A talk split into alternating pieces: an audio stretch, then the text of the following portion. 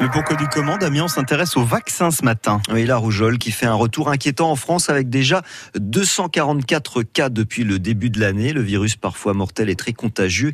Il est en pleine recrudescence à cause d'un taux de vaccination insuffisant.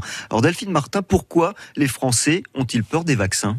Ça peut sembler étrange, mais la France, le pays de Pasteur et du vaccin contre la rage, est l'un des pays où l'on est le plus méfiant à l'égard des vaccins. Moi, j'ai dit bizarre. C'est bizarre. Ça peut s'expliquer par plusieurs crises sanitaires impliquant des médicaments ces dernières années, notamment la crise du Mediator en 2011 ou la commande trop massive de vaccins contre la grippe A en 2009.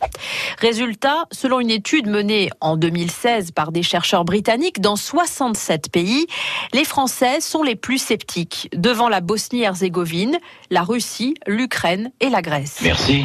La confiance règne. Plus récemment, un sondage Ipsos a montré que près d'un Français sur cinq est toujours défavorable à la vaccination. Et de quoi les anti-vaccins ont-ils peur? Ils craignent les effets secondaires des injections. Dites tout de suite que vous n'avez pas confiance Non, c'est pas ça, seulement. Si, si, si, c'est ça, je suis désolé, si. Ils déplorent un manque d'informations, affirment que les adjuvants, ces substances qui assurent l'efficacité du vaccin, peuvent être dangereux, notamment les sels d'aluminium. Surtout, ils doutent de l'indépendance des autorités de santé vis-à-vis de la puissante industrie pharmaceutique. On nous cache nous, on nous dit rien.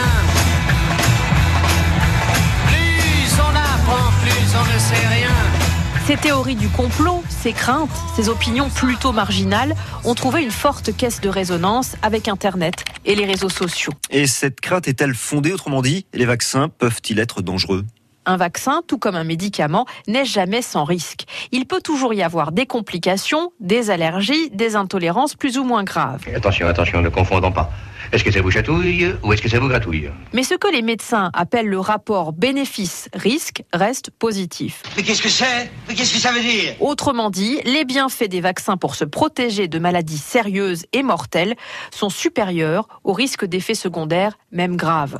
Quant aux adjuvants et à leurs risques supposés pour l'organisme, malgré de très nombreuses études menées en France et dans le monde, aucun lien de causalité n'a été retenu par l'Organisation mondiale de la santé. Et quelles sont les conséquences de cette méfiance des Français vis-à-vis des vaccins? C'est mathématique. Pour qu'un vaccin fonctionne, il faut que 95% de la population ciblée soit vaccinée.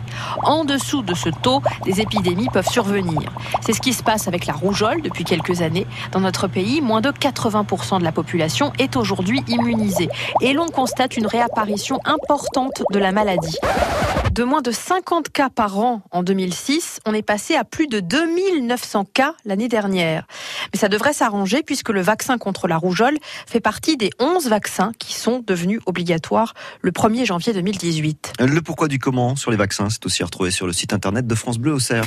Elle aussi, elle nous explique plein de choses. Elle s'appelle Capucine Frey. Elle nous raconte en fait comment les inventions qui ont marqué nos différentes époques depuis les années 60 à aujourd'hui ont vu le jour. Ça s'appelle On n'arrête pas le progrès. C'est dans une minute. France Bleu